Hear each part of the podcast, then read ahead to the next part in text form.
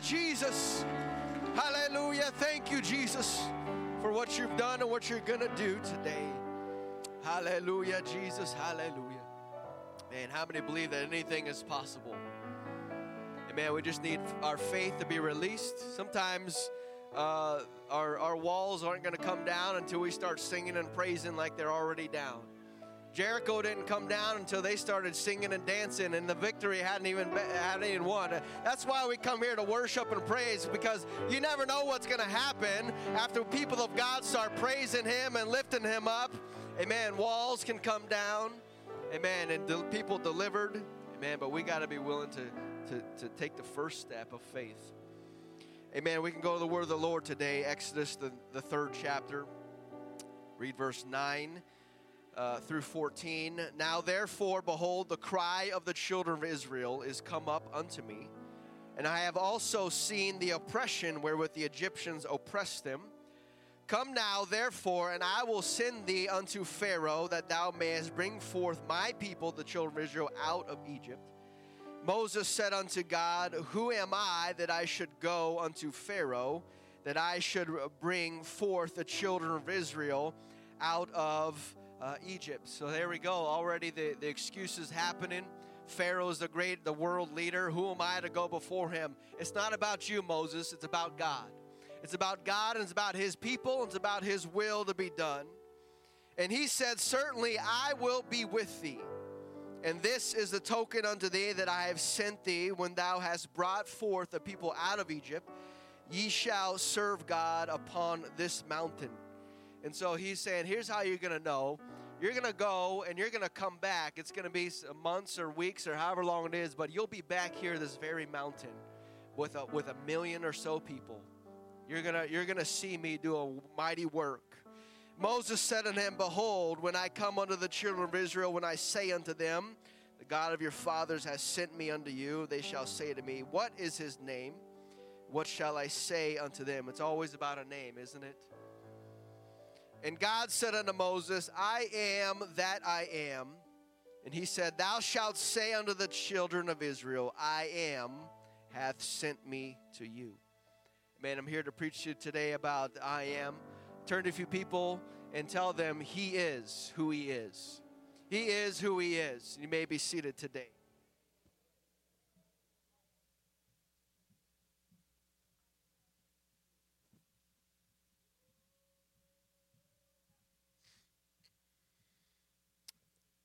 Here we are in the early formation of the nation of Israel.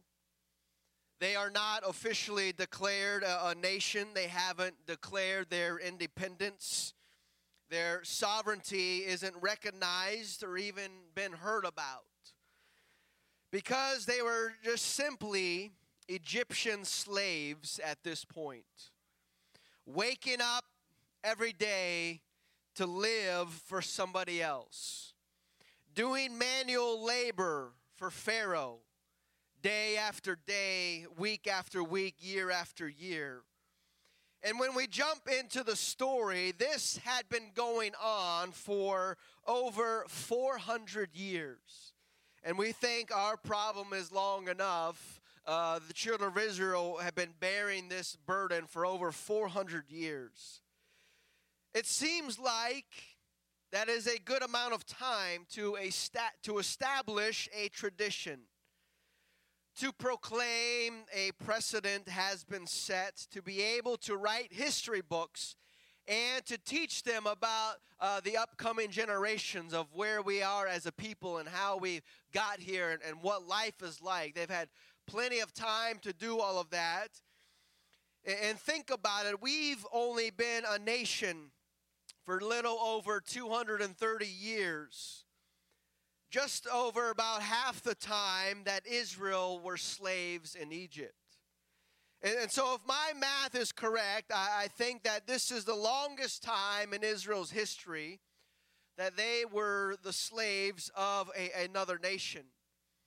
We know that they were ca- conquered and taken captive by other nations, but not for this length of time. And I'm not the, the history expert, but there are long periods in Israel's history that they were ruled by other nations. But when Jesus was roaming the earth, Israel had been under the rule of the Romans for some nearly 100 years or so. But they weren't living as slaves as they were in Egypt. But nevertheless, the nation of Israel was born out of captivity. They were brought out of captivity. They didn't view themselves as a nation. Uh, they didn't view themselves as this independent uh, nation uh, set apart for God. Maybe they just thought that they were a large family, a, a really, really large family. But the important thing is, is that even though they did not see themselves as a nation, God saw them as a nation.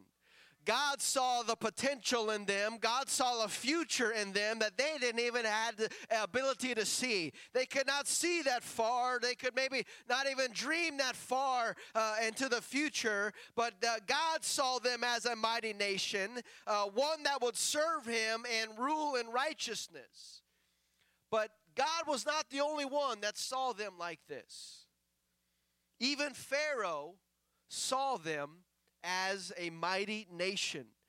Exodus 1 and 8 Now there arose a new king over Egypt who knew not Joseph, and he said unto his people, Behold, the children of Israel are more and mightier than we. If the children of Israel had only known what the Egyptians thought about them, and that the Egyptians actually feared them, but Israel was in such a state where they could not even see those things. They could not see past their the, the, what was right in front of them. And I, am tired of, of apostolic people who, who don't know who they are, and when the enemy knows more about them than they do. The enemy fears you more than you realize it. And if we don't wake up, if we don't understand who we are, we are a child of the Most High God, uh, that we don't need to be walking around with our heads hanging down and bound and depressed and, and, and held back by fear and all these things. That is not who we are. We are the people of God. God has not given us a spirit of fear, but of power, of love, and of a sound mind. We are the ones who need to see that and to realize that and to believe that because God sees that in each and every one of us. And I'm here to tell you the devil sees that in you as well. That's why he's after you. That's why he's after your faith. That's why he's trying to, to diminish you because he fears you. He doesn't want you to go where God's trying to lead you. He's going to try to cause you to stumble and fall. Why? Because he fears you. He knows that you are mightier than he is is. And so it's time for the apostolic. We need to wake up and say, Not today, devil. I'm reminding you of who my God is and who I am. I am a child of God, and that is not going to happen anymore in my house and my life. Why? Because I have been given more power than you have.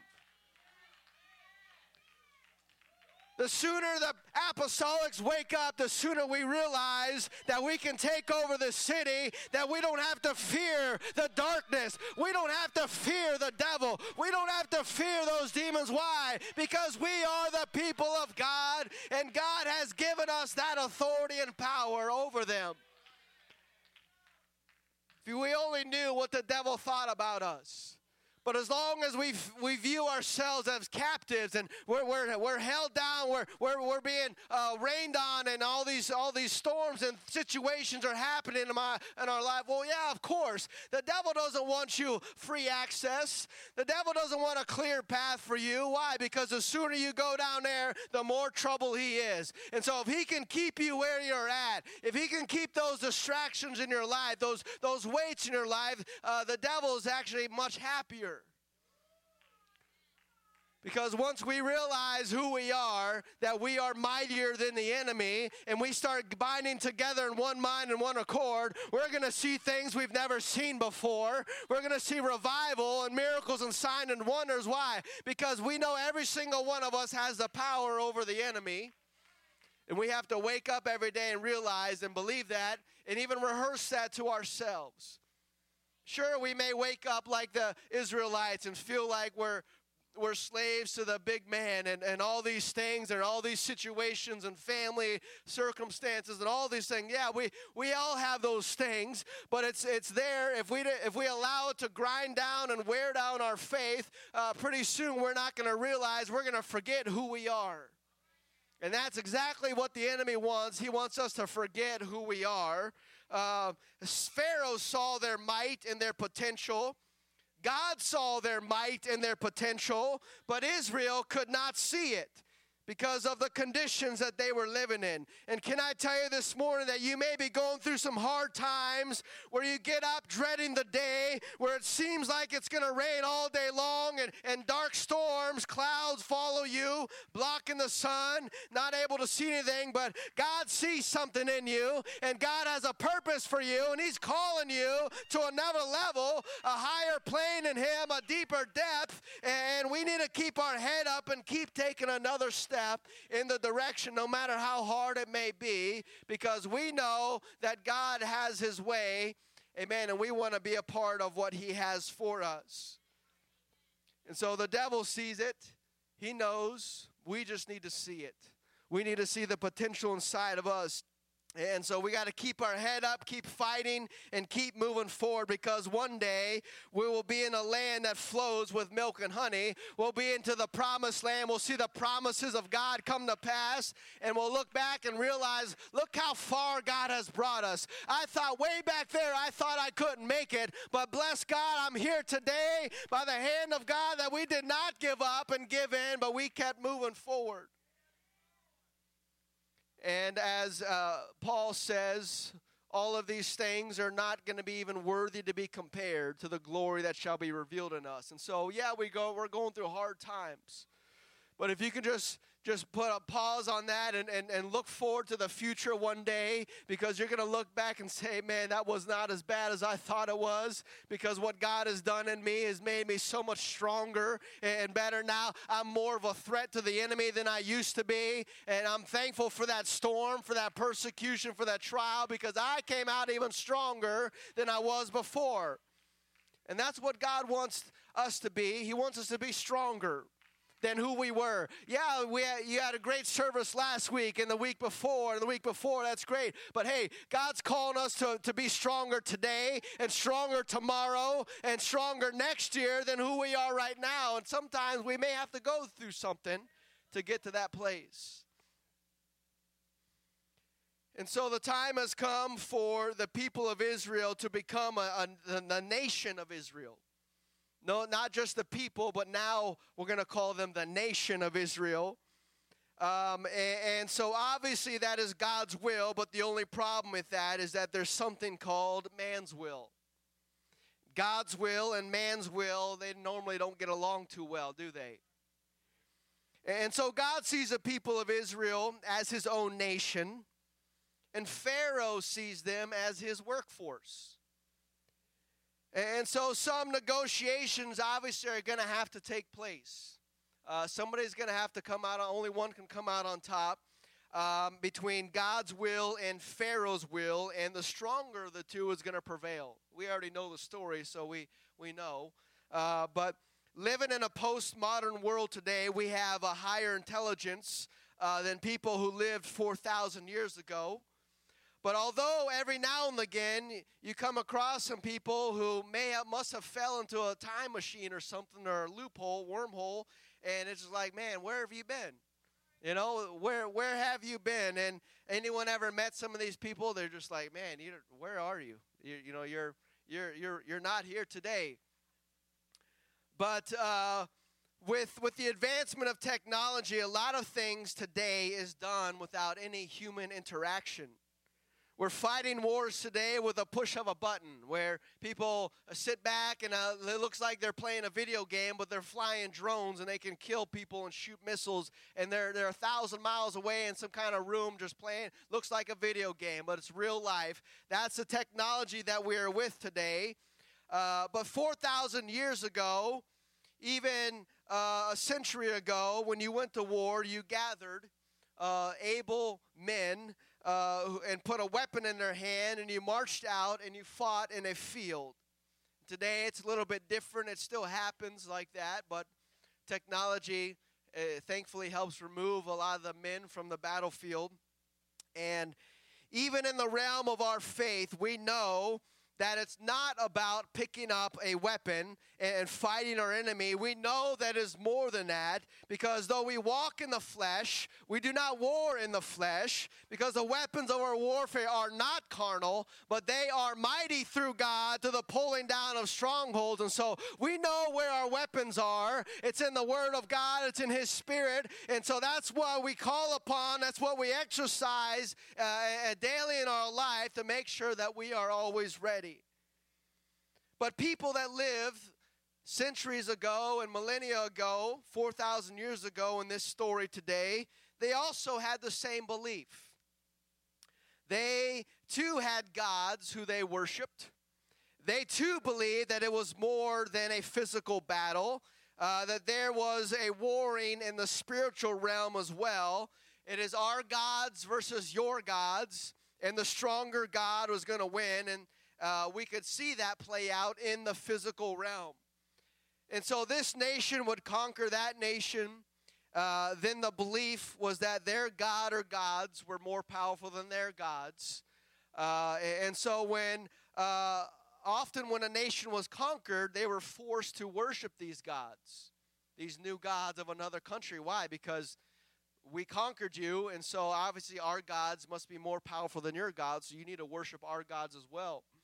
Uh, and so we can see this point made in Babylon when Babylon conquered Israel. The captives were taken to Babylon and were told to bow down and to worship the Babylonian gods.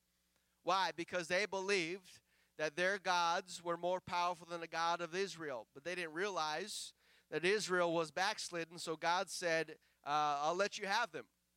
And so it's one thing for uh, a God to defeat another God, uh, but and then for for the God Almighty to say, "I'm letting you go," and you can they can have uh, their way uh, and conquer you. Um, but we know that there's only one true God, and we know that all these other gods, they don't really exist only in the minds of, of people. Uh, but I'm thankful that we serve the one true living God. His name is Jesus, and He has all power in heaven and earth. That's why we call upon the name of Jesus, because there is no other God out there. And, and so when we know that and we recognize that and with every word that we say of Jesus, uh, we are declaring that there are no other gods. And so when nations would go to war, they would do their homework, hopefully, and study their enemy, study their strengths and their weaknesses, and they would study their gods. And so they would know how to engage in, in so called spiritual warfare, however, uh, they may have done it uh, thousands years ago. They would make requests to their gods to defeat their enemies' gods and all these things. And the, the Egyptians had many gods to whom they worshiped, uh, but their one big god, his name was Ra. And he was the king of gods in their mind. He was the god of the sun, which represented life and warmth and growth. Because without the sun, we really wouldn't have much on this earth, would we? And so, as the sun rose in the morning, the Egyptians believed that uh, it was their God, Ra, he was being reborn. And as it traveled across the heavens, he would be fighting against his enemies, and he would become weaker and weaker by the day, uh, by the hour, represented by the sun setting. Um, and so Ra, their God, would they believed would die, and he would go to the underworld, leaving the moon to light the world. And every morning, their God would come back up, be reborn. Uh, and so when Moses came to Pharaoh and he said, The God of the Israelites wants us to go and worship him, and we need a three day journey to do that, let us go and do that. Well, the Israelites had been slaves for over 400 years, which means their God, the Egyptian God, whoever he was, or, or whoever the Israelites' God was, wasn't as powerful as the Egyptian gods in their mind. Because why are they here then? If if their God is calling them out, uh, why have they been here for 400 years? Where's where's their God been? And, and so Pharaoh couldn't care less about the demands of the God of the Israelites. He is a nobody in his mind. He has no power over our God because we have his people. And so we are obviously the more powerful nation and, and have the more powerful God. And so, who is this God that you speak of, and, and what is his name? And all he said, Moses said, all he said was, I am that I am. I am that I am. So if you're going to go uh, to do spiritual warfare uh, against the God of the sun, you know his strength and his power is, during the day, and so you would go to fight at night, right? Because their God is asleep or dead, whatever, whatever they thought, right? A night, a night attack would would be uh, logical. Uh, but how are you going to do spiritual warfare against the God who, that is called I am that I am? I am that I am. What that doesn't speak to any kind of weaknesses. Like where what do you do? How do you fight somebody that says I am that I am? Uh, and so, with that, it doesn't sound like he has any weaknesses. It sounds like this God is de- declaring to be the God of gods and the King of kings. I am that I am is God over everything, He is God over every situation. And so, where do I go to get away from this God that I am? Where can I hide from Him with a name like I am that I am? Where do I go?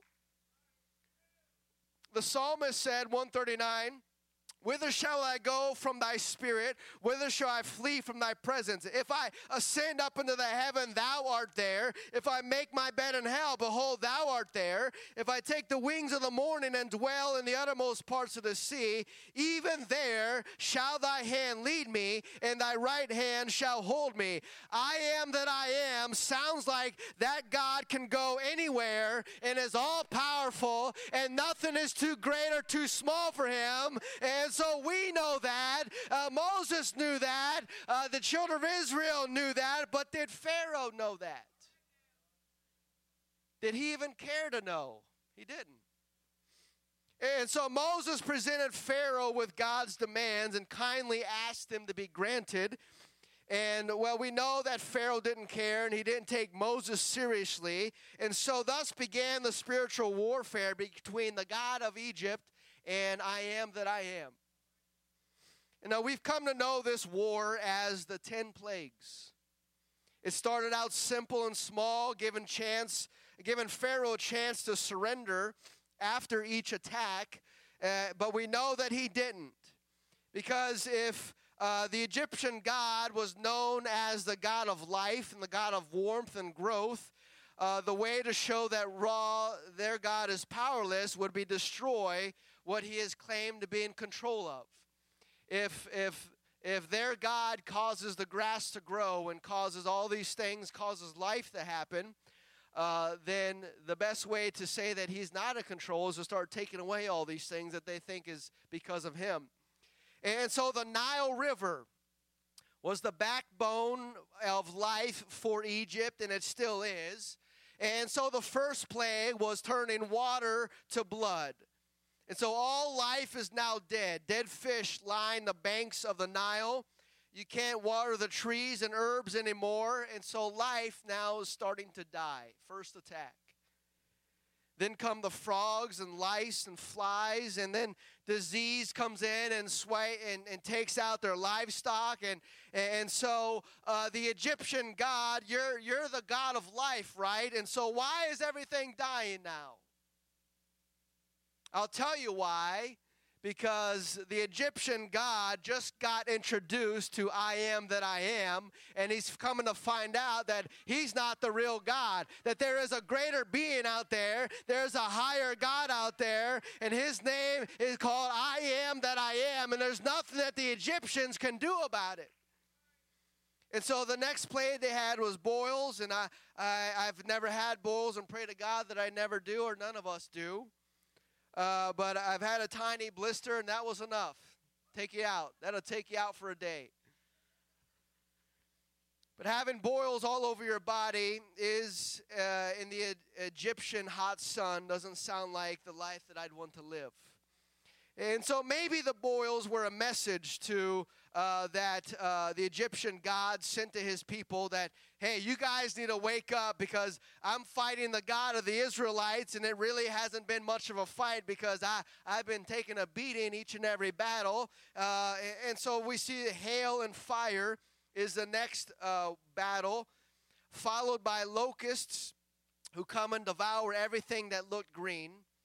And so if you happen to paint your, your house a leafy green, uh, you didn't have a house after they left because the locusts were coming for your house because it was green. Sometimes you see those uh, na- uh, houses in your neighborhood, maybe, and you're wondering why they chose that color. Uh, maybe they can pick green, and the locusts can come after that. But so after eight plagues, after eight battles between the God of Egypt and the God of Israel, Egypt, the world's superpower who worships the God of the sun, the God of life, the God of growth and warmth, after eight battles, Egypt is desolate. Egypt is uh, destroyed. It's a mess. There, there isn't anything living. All livestock has been killed. All the green foliage and herbs have been wiped out. The only thing that is now left in this superpower of a land is just human beings.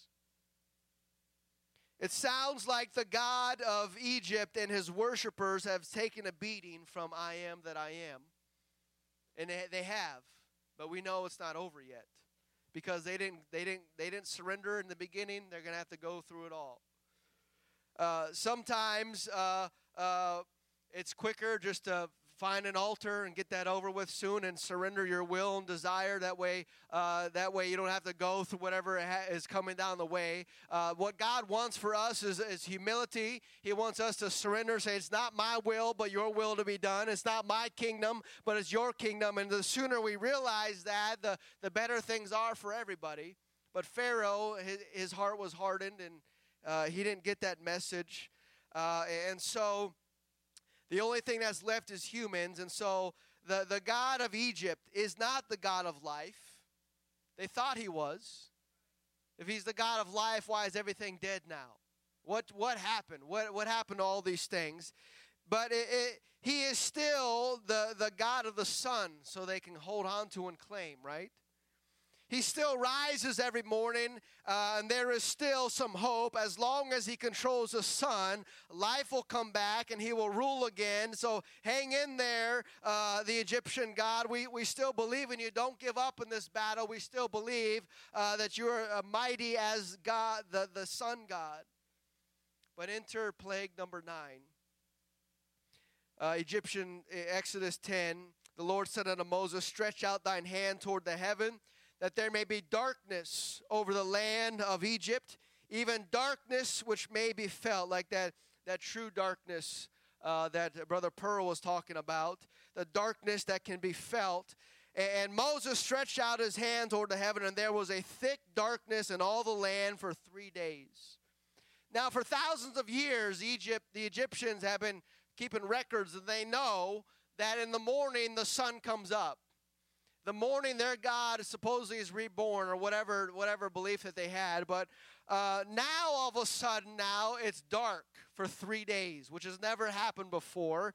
And it's almost like uh, it's almost like this is just the final blow. It's looked like their God met some other God in the universe, a God that is more powerful than he was, and he got destroyed by the I am that I am. But if your God is uh, the God of the sun, who all of a sudden now just disappeared for three days, that should get you a little worried, right? It'd get us, get me worried. The sun, we don't see the sun for three days. Uh, but that was their God, and so they really had to be a, a, a mess. Looking around, the, there's desolation everywhere, death everywhere. Now all of a sudden, their God disappears for three days. But if, if your God is the God of the sun, you would think that it'd be time to admit to defeat. And just to pour salt in their wounds, the scripture says that all the children of light uh, of Israel had light. That the sun was not dark where they were, but only the sun was darkened where the Egyptians were because in the land of Goshen they'd go and check why is the sun shining over there? Why is our God over here and not, not here with us? We're the ones who worship him. What they didn't realize, well, who the who I am that I am is, and he came and he he's showing them how powerful he is, that he is the one true God, the one living God, and there's no other God beside him. And so sometimes the people of this world have to go through some things to realize who God really is. I had to go through some things. I'm sure we all had to go through some things to realize, hey, uh, I'm not really in charge anymore. I thought I was in charge. I thought I was the God of my life, but hey, there's a there's a more powerful God out there, and I realized the sooner that I, accept that, the sooner I submit to His will and His desire, the, the better things going to be for me. And, and so, but before Pharaoh was ready to admit that his God was really not a God, he would hold on for one last fight. And in that final plague, God sent the death angel throughout the land of Egypt and wiped out the firstborn son of everyone who did not apply the blood to their doorposts, which only Egyptians or the Israelites are going to do that. Egyptians, eh, they don't know what that is, and they don't. I'm sure they heard about it and maybe seen it happening, but they're not. That's not nothing that they do. Uh, and so obviously, uh, they uh, felt the devastating blow and the Pharaoh released the Israelites and he set them free. Uh, because in the ancient times, the firstborn son uh, represented your future, and obviously to us, to, it still does as well. Uh, but it also represented your legacy, your power, and your wealth would be passed on to the for- firstborn. Why? Because he got the double portion uh, in the in the Jewish customs. I don't know what the uh, Egyptian custom was for the firstborn, but we know that obviously uh, things would be carried on through the firstborn. They would continue the reign and power of your family for the next generation. We see that in the monarchy uh, still today, uh, that it's, uh, uh, it's the firstborn, they become king, and then it's his son becomes king. Doesn't matter how many brothers you have, uh, they weren't the firstborn, and so they miss out on that. But the day that Israel or the day that Egypt met I am that I am was the day that they would never forget. And the day that you and I had an encounter with the Almighty God is also the day that you and I will never forget. And I don't ever want to forget that. I want to always be reminded that God, how you saved me, how you brought me so far, what you've done for me. Why? You are who I needed to be. He is who we need Him to be. And sometimes we don't realize what it is that we need, but we just still go to God anyways. And we go to Him in prayer and be faithful to Him, and God will show us and help us through whatever whatever it is that we need. Why? Because He is the I am that I am, and He can do anything. And so, their current situation, the, the Egyptians, their situation was changed uh, by the power of I am that I am. Their future and their destiny was altered uh, their children and their grandchildren would hear about the day that the Egyptians met I am that I am. When the Egyptian, when the God of the Israelites showed up, uh, the, the Egyptians will never forget that day. Uh, and similar to the Egyptians, we remember uh, the day that we encountered Jesus Christ and our lives were forever changed. Our, our future was changed. Our destiny was altered. And so the life that we were living was disrupted because we thought we had it all figured out. Um, we, we were the God of our own life and we were in control, and we, at least we thought we were. Until we came in contact with I am that I am. When we met him, we realized that we've been doing it all wrong, that it's all been backwards, it's all been upside down, and now we know that He is the God of the living. He is what brings us life. It is Him that sustains us. It's His word that feeds us and, and keeps us going. And so in Him we live and we move and we have our being. I'm thankful to know who the one true God is. And I'm thankful that He's just not in heaven, but I'm thankful that He filled us, that He lives inside of each and every one of us. His Spirit is in us, and that gives us the power to be the people of God. But we just have to remember that and remind ourselves that because, as I said earlier, the enemy knows what's happened to our life. The enemy has seen the trans, the transition, the transformation into uh, a worthless sinner to now uh, someone who has power with God and favor with God. And so, uh, again, we need to still remind ourselves uh, every day that hey, it's God who's done this. It's God who's brought me this far, and He's brought me. He's not going to leave me or forsake me. That He's got something greater for me. We just got to keep on holding on and realizing who we are. Uh, musicians, if you would come. And so we know that God does not change, that He is the same yesterday, today, and forever. That he is still the I am that I am. He is still the God of gods and the King of kings, and he still holds all power in his hands. And he is here today in our life, uh, today to meet our meet our needs. But there came a day where the I am that I am, his will was taken to the next level, and he was going to get off his throne, and he came to the earth as a man, as Jesus. And so here we see this all powerful God now is robed in flesh, walking among his people, among his creation, still has the same power. He has not changed or he has not diminished. He's not a small God. He is, the, he is God manifested in the flesh. Uh, the I am that I am is there in person, walking and talking with uh, people. And so he, one, one of these days, he encounters the, the religious leaders of Israel. And uh, it seems like he get he got in uh, many talks and discussions with them because uh, it's they got stuck and bound by their religion uh, and, and, their traditions and all these things, and they start making all these things up and, and holding each other to uh, things that are not bound and found in the Word of God. And so that's why uh, religion can really hold people back and, and bind them. I'm here to tell, I'm thankful that we're not a part of religion, but we have an encounter with the one true living God. You can hold on to your traditions and uh, all those beliefs, but hey, once you get in contact with Jesus Christ and realize, hey, all those things don't really matter, right? What I need is to align myself with the Word of God, to be baptized in Jesus' name and filled with His Spirit, and then that takes you and opens opens up a whole nother door you never realized, all because of, it, of letting go of what we thought we knew and saying, God, uh, what is it and who are you?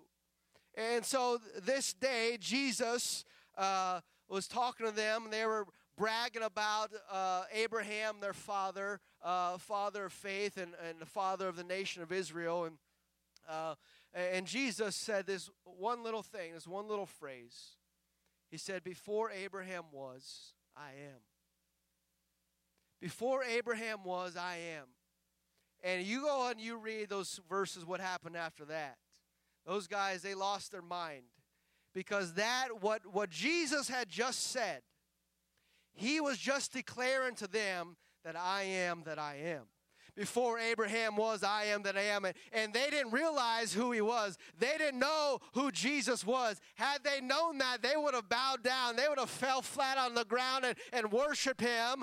But it's amazing what happened. You can be so caught up in things, you don't realize that Jesus is right there in front of you. Uh, the I am that I am, it can show up in your life, in your situation. But we got to be looking for him. We got to be realizing, hey, that's who Jesus, that's Jesus. I know who he is is, and I know the power that He has. And so once you realize that, then the sky becomes the limit. And one of these days, uh, Jesus was out in a boat with his disciples. The guys he was training and mentoring and, and, and uh, preparing to take his place once he was, uh, his, his purpose was gone. And, and a huge uh, storm, and, and everyone's uh, going crazy. They're all thinking they're going to die. They're saying their last wishes and writing their wills out.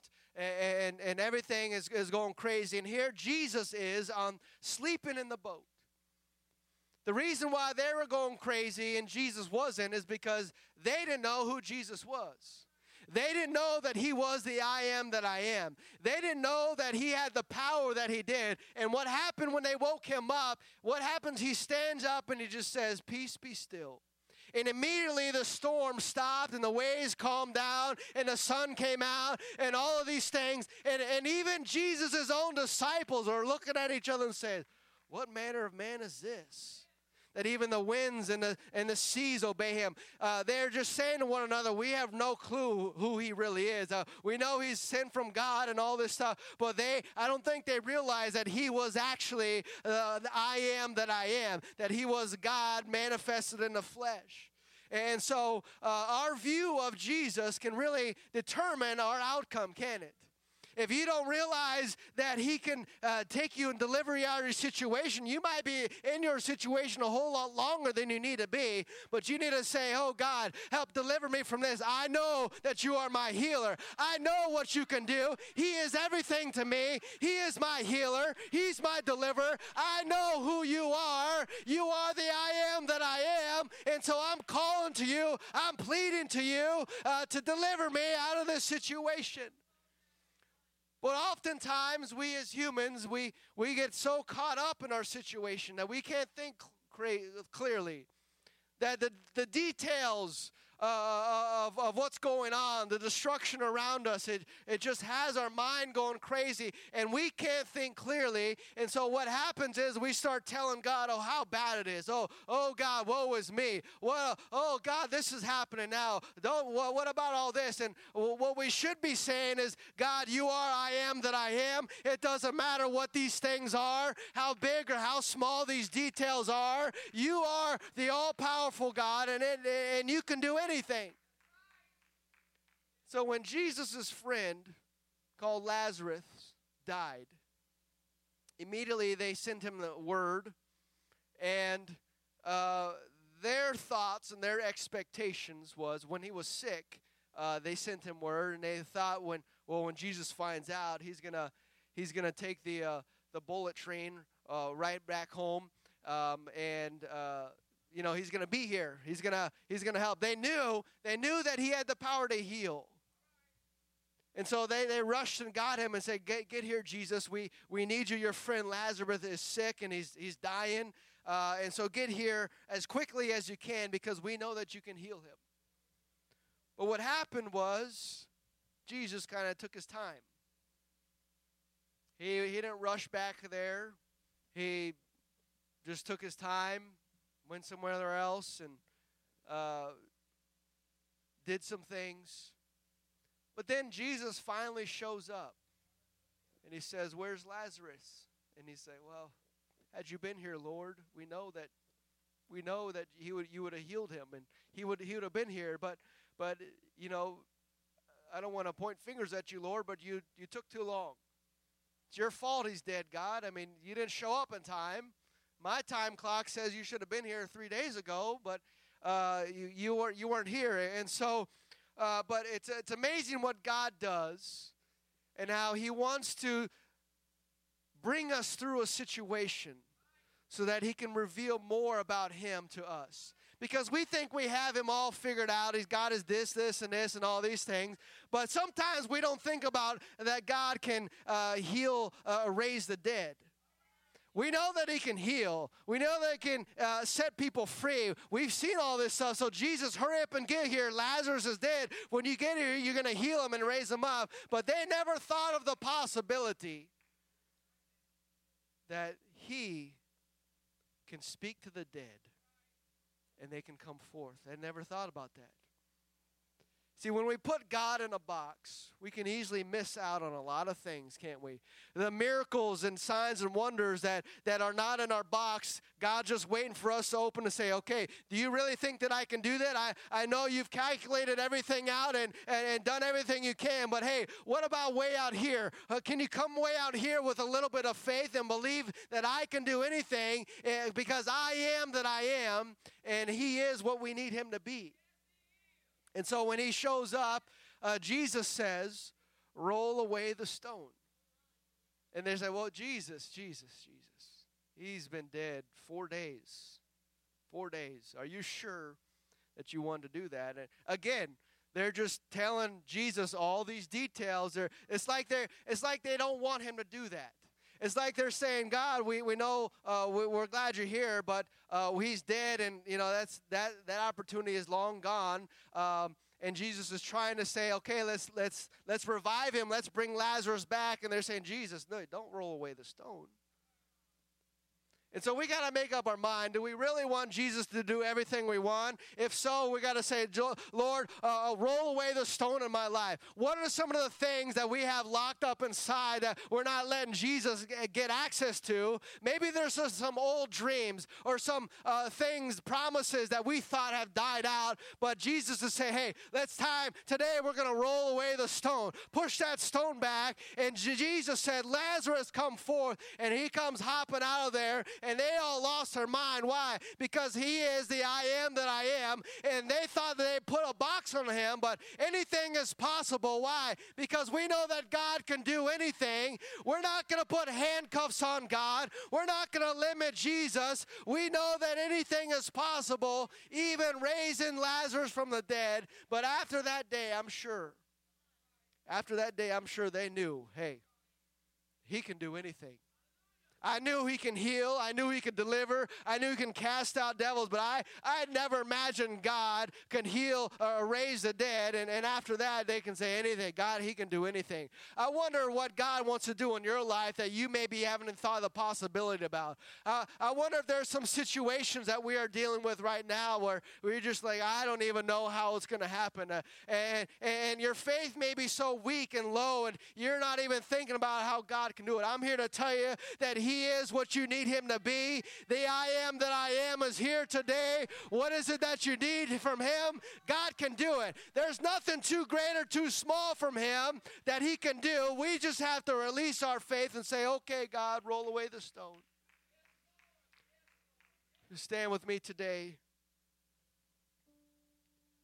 You see, when, it, when Egypt finally let go of the Israelites, and they're running out and they're they're fleeing Egypt and they were excited and they they're they're rejoice, rejoicing and, and happy and all these things. But but but the day came where they faced this massive body of water. And they knew they didn't have any boats. They didn't have any inflatable kayaks or those new paddle boards whatever people do today now. They didn't have any of those things. And they knew that unless somehow we get through this water, we're going to die. They literally thought that they were going to be slaughtered right there on the banks of that uh, of the Red Sea. But you see, they didn't realize that their God can also just split split water. I, I'm not sure if Moses really knew what was going to happen, but Moses had the faith. He had seen everything that God had done in Egypt, and so eh, Moses had the faith to, to, to just stretch forth his rod and say, God, whatever you're going to do, we need you to do it today. And that's all God needs. There's millions of Jews right there who had no faith, but uh, there's one man who, stick, who raised up his hand and said, God, I believe. All, all God needs is somebody to say, God, I just got a little bit of faith. I just got a mustard seed of faith, and I don't know how it's going to work out. I don't know how you're going to bring me through this situation, but I know that you are, I am that I am. I know that you can be anything that I need you to be. I just believe that you can do something. The Red Sea's parted, and they all walked across. We know the story. Sometimes we get so surrounded and so covered by, by our circumstances that we, we can't see the possibility that God is and, and who He is, and uh, we get lost in our thinking. There was a day when Jesus went to a wedding feast, a celebration, and they ran out of wine. And so, what is what does his mother do? Mary runs to Jesus. Jesus, they ran out of wine. And Jesus says, What does that have to do with me? I don't drink.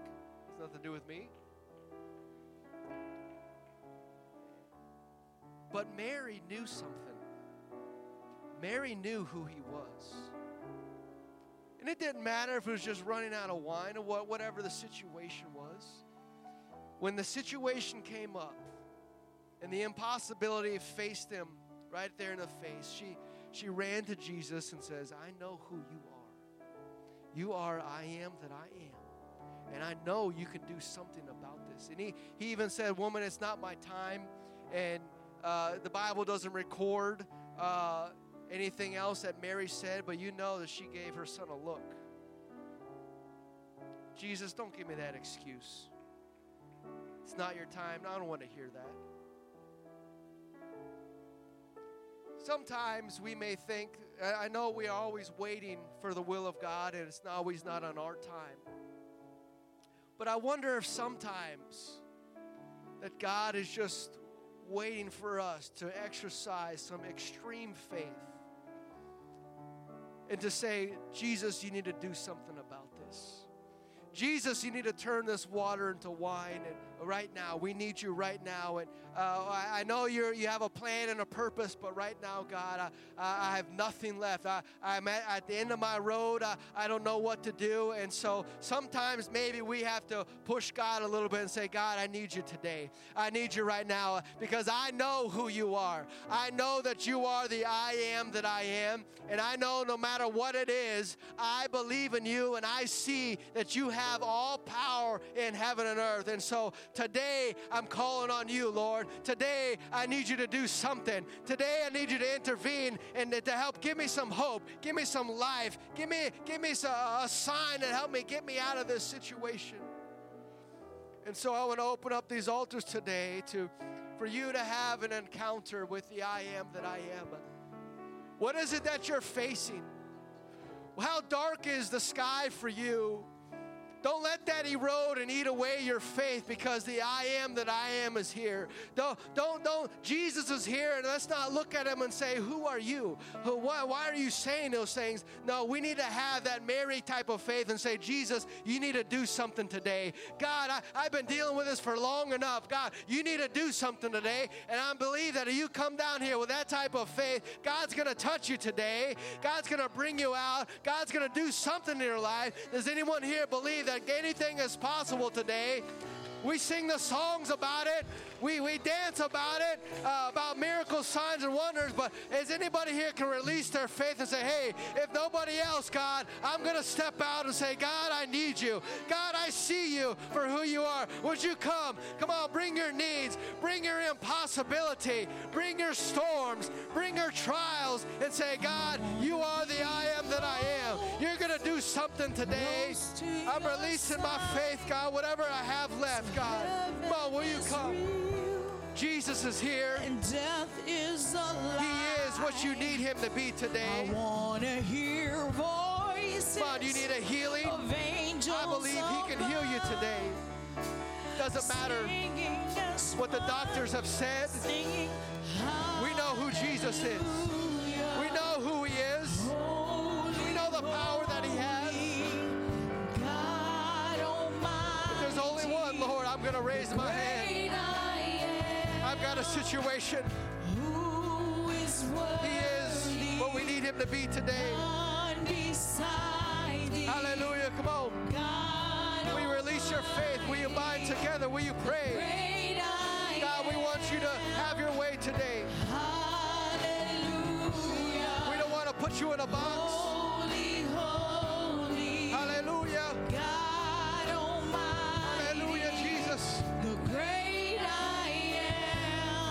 Is your Red Sea. Our God can part that sea. He can part that problem. Well, release our faith today in this place.